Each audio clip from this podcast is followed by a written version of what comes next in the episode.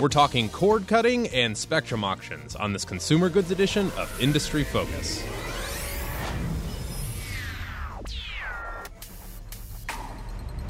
Greetings, fools. Sean O'Reilly here at Fool Headquarters in Alexandria, Virginia. It is Tuesday, March 29th, 2016, and joining me via Skype is Motley Fool contributor Dan Kline. Mr. Kline, how are you? I'm doing great. How are you, Sean? Not too shabby. It's nice to get to hear your voice. I'm used to just uh, editing your content and putting it out for all of our uh, readers on Fool.com. Well, I, I appreciate the editing help. Um, you're actually, I, I do feel the need to compliment you. You're one of my favorite people to edit because it's always so clean and your insights are always really good. So thank you for joining me on the show. I think I'm also one of our sillier contributors sometimes, so that Well, might help know. as well. There, there, there's a reason we have you around. Um, how's life in Connecticut before we dive right in here? Well, it's raining and has been for the last two days, but I think uh, perhaps we're only going to get a little bit of snow over the weekend, so it looks like the winter has ended. All right, I'm not going to complain about the, the crazy winds here in the nation's capital right now. Um, so diving right in, since I have you on the line, um, for those of our listeners who do not know, um, not only is uh, Dan Kline a prolific writer about um, all things I don't know cord cuttery or cably, I don't even know what we want to call it right now. Um, but he also uh, regularly writes about uh, what's going on in the wireless industry with AT and T and Verizon and T-Mobile and all that stuff. Um, I don't think I've done a really good. I'm excited for their second half. I don't think I've done a good Spectrum show since I did the tech show with um, uh, Nathan Hamilton like over a year ago. So I'm really, really excited for that. Uh, it's hard to make Spectrum interesting. It's we're we're gonna try, darn it. Um, so before we get to that, though, I wanted to get your thoughts on what's going on in cable lately. Um, so can you give our listeners just a quick update on what you see going on with the trend towards just content being king and cord cutting and all that? Sure. For a while, everyone just assumed the sky was falling. I mean, we saw it in the music industry. Once digital started, that was the end of the traditional model. So it made sense. You could get Netflix, and then everybody is going to cut the cord. The reality is, though, it didn't really happen. In 2013, you had about 100,000 cord cutters. 2014, you had uh, 150. And then last year, where it looked like the numbers were going to explode based on the first three quarters, they actually came back to earth and finished the year at only about 385,000. And this is out of how many tens of millions? I mean, That's out of nothing. 94 million. Yeah. So it's it's a trickle.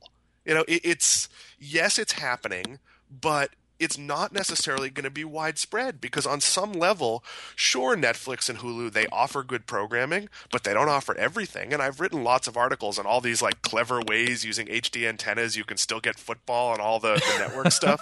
But do you want to switch between 17 different devices? Like I like flipping around, and you know I'm a Frontier customer, which I've written about, and they've actually made it easier in the other direction. They they embed Netflix in their cable platform, so cord cutting could happen. There's cost incentive for it, but it's not as big as it was. And for all these companies, from an investor point of view, any losses they have in customers from a cable side, they're more than making up on the broadband side. Because if you're going to get Netflix, you're not going to go with a cheap internet connection. You're going to go with high quality. And there were about 3.1 million broadband gains last year. The um, and that's exactly right. I recently wrote a piece. Um, I think it ran on March twentieth, and I, you know, I titled it "Your Best Bet to Profit from the Death of Cable." And I actually, it was actually about Starz and how I just I like the valuation compared to um, Scripps or whatever. It's just slightly cheaper. But I start off the first third of this piece is actually just so everybody knows. I actually don't think Comcast is up the creek without a paddle. I think Comcast, Cablevision, and Charter they're going to be fine. And then I just talk about um, what's going on with Comcast in Southern DC here. Um, I, I I do bare bones just because I'm you know at the office a lot, writing, writing, and everything, and our needs are very small. But even like the basic cable package with, uh, I'm sorry, internet package, the broadband that you're referring to, with no cable channels whatsoever, is forty dollars, and that's for three megabits per second. And just ten dollars more gets you ten, and it's like okay, fine, take my money. and they're, they're they're being very clever for. I'm a little bit older than you, I think. So you know, my generation, I'm 42. We've always had cable, so the odds that we're going to get rid of it if financially we don't have to are relatively small. Right. For some of the the people in their 20s and 30s, well, you've never had cable. You've stolen mom and dad's HBO password. How'd you So know that? No, I'm just kidding. You're somewhat used to, you know, you're somewhat used to doing without. And I think that's where the tipping point is going to be on cord cutting. You know, as cable, can I subtly make it attractive that hey, for maybe seventy dollars, not only are you going to get a great broadband connection, but you're going to get ESPN and you know thirty five forty top channel right. Spike, TBS, TNT, some of that kind of stuff, and sort of ease you into cable. And then when you have kids, when you know when when the millennials grow up, and I know you're a little older than that, when the millennials grow up, they'll you know the kids will want Disney Channel, and then all of a sudden they'll be back into this 130 channel universe.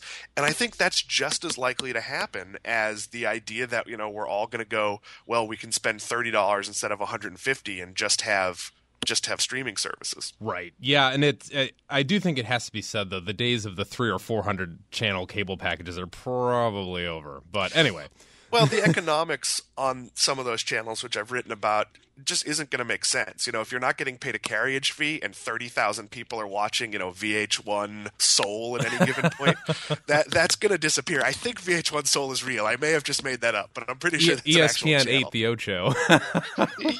yeah, and like, you know, I mean ESPN maybe could pull it off because right. all of their they're, channels they're the actually, one, yeah you know, th- there's a couple hundred thousand people watching whatever they call ESPN Classic at any you know given time. But there are some channels that essentially have no viewers that are being subsidized, and that's going to go away. But you know, who's going to miss it if Palladia disappeared? Okay, maybe like you know, occasionally you you stop on a concert, but for the most part, you're not going to notice. Awesome. Um, so while we're talking cable, I also wanted to get your thoughts on a little bit of M and A and uh, what's going on over at Charter and uh, Time Warner Cable. Um, looks like it's been approved. Like, what else could happen? Well, it seems like, you know, it always seemed like the FCC was going to say yes. And now it seems like they're going to say yes with the expected conditions. You know, you have to build some capacity for some poor neighborhoods, you have to hold prices in certain areas. Now, as we've seen in the cable space, those conditions are absolutely unenforceable and they've been ignored by companies. so it, this isn't you know, a, a, merger where they're holding a big hammer. They can either say yes or no, and once they say yes, uh, you know, I'm not so sure that last rural mile in you know Vermont is going to get the service that you know that they've been promised. But you know, what's interesting is once Time Warner and you know and Bright House are off the board, it becomes very tight in that space. And really, there's only a couple of companies out there. I mean, the big prize is is Dish, and the problem is Dish is run by Charlie Ergen, who doesn't really want to sell his company. You know, he's not likely to become part of something else. And the the rumored play there has always been T-Mobile, but the two companies have struggled when it comes to valuation. Got it. Okay, cool. Well, before we move on, I wanted to point out to our listeners that April is Financial Literacy Month, and in that spirit, we are giving away 10 books to 10 lucky winners.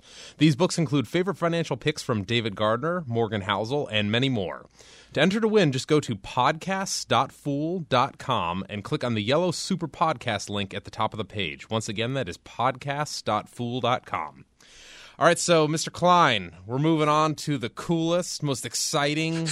I'm like bouncing off the walls here. Cannot wait to talk about this.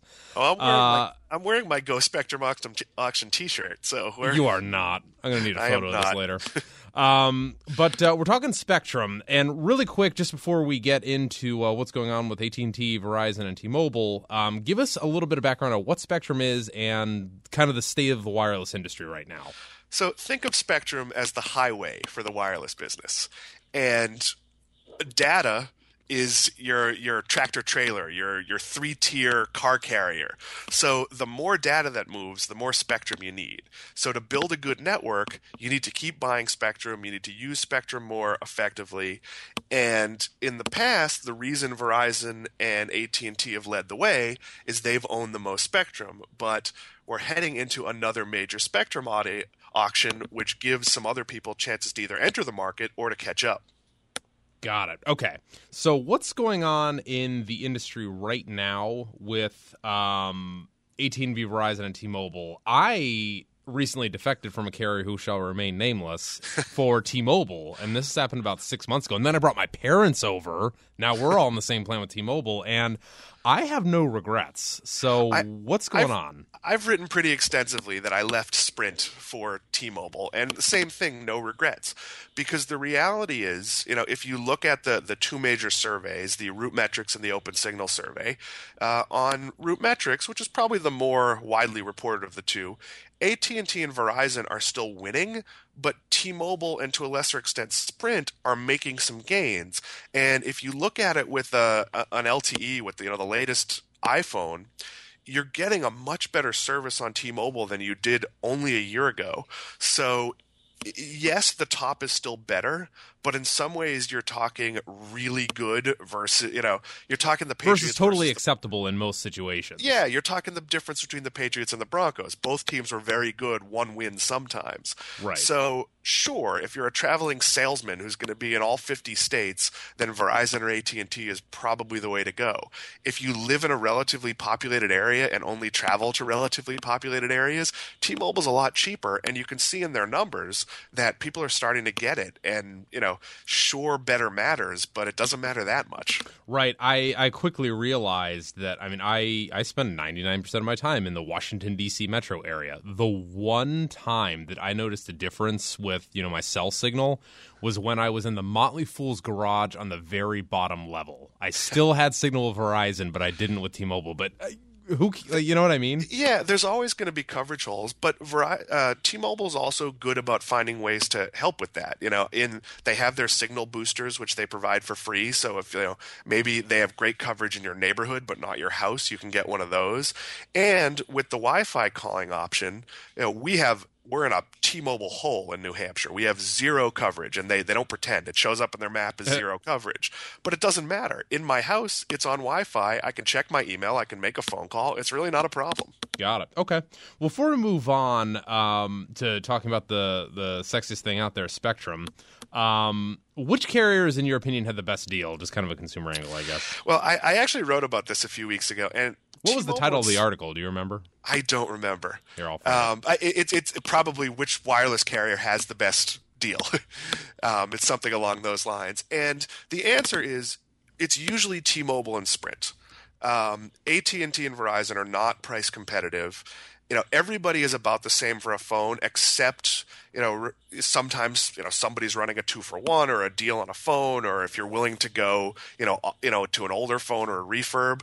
But in terms of service plans, I think T-Mobile's the best deal because you know, in addition to, to being cheaper than AT&T and Verizon, they have no overages.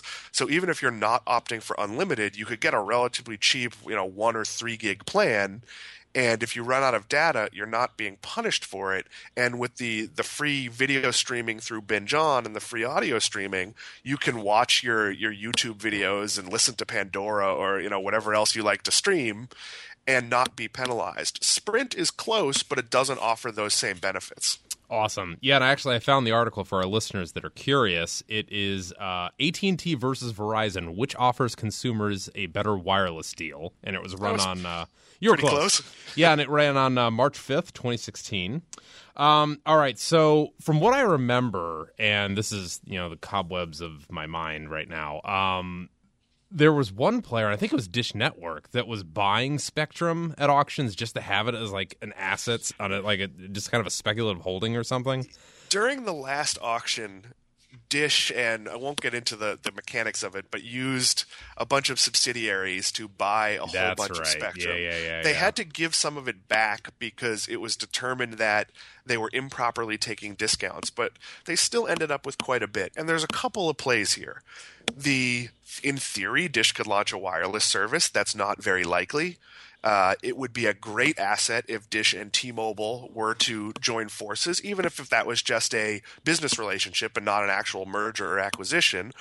Or Dish could partner up with with anyone else in the space and b- bring a pretty big asset to the table. So obviously, Dish isn't going to work with AT and T because they own they own Directv, but it would certainly be enticing to Verizon. It would be enticing to Sprint, um, and just resale value. It's a you know they'll they'll make their money back. It's a smart play. Yeah, no, and that's what I got from uh, the conversation back then. Um, so why is this auction different this time? Well, this time the the FCC has looked at and said, How can we open up some auction? So, what they did is they went to television companies. You remember in the old days in your local market, you'd have, you know, channel 39 and it would be, you know, a clown in the afternoon and Brady Bunch reruns at 4 o'clock. Yeah, it's like Those, filler or something. Yeah, those stations still exist. They're still on in cable. And as part of this auction, those channels have the opportunity to sell their spectrum. They could sell their spectrum and just go out of business. And in some local markets, those stations no longer make economic sense. Wow. Or they can sell their spectrum and what the what's going to happen afterwards is all the spectrum that's sold versus all that's left the technology is better so they can sort of pack channels in to a smaller group of spectrum. So you might have a channel that was in the VHF area move to UHF you know so which would matter if you had an old school TV with a dial but given the fact that most of these aren't over the air for the most part anyway it's not really going to affect your viewing experience. So it's kind of a one time reverse auction where they can take a really valuable asset and turn it into some cash. Got it. Okay. Now real real big questions on the tip of my tongue here. Why the heck is Comcast in this thing? Because they just Be- because Comcast is probably going to to look at much like Cablevision did, is offering wireless phone service that's primarily Wi-Fi based. And if they own, oh, it's part of the cable packages and all that because they offer the yeah. landline, right? Yeah, they they do, and and but if they offer a primarily Wi-Fi based phone, and Cablevision does it really just regionally, where they have a, a concentration, if Cablevision owns Spectrum, they could either leverage that spectrum in a partnership with one of the carriers. So they could say hey why don't you use our spectrum but we want a good rate on when we have to use your spectrum? Or it's just a you know, it's it's a way for they can say, well, geesh, we have great coverage in these markets, but we've got nothing in Chicago. But hey, we just bought some Spectrum in Chicago. We'll offer traditional service to supplement our Wi-Fi in that market. Got it. Cool.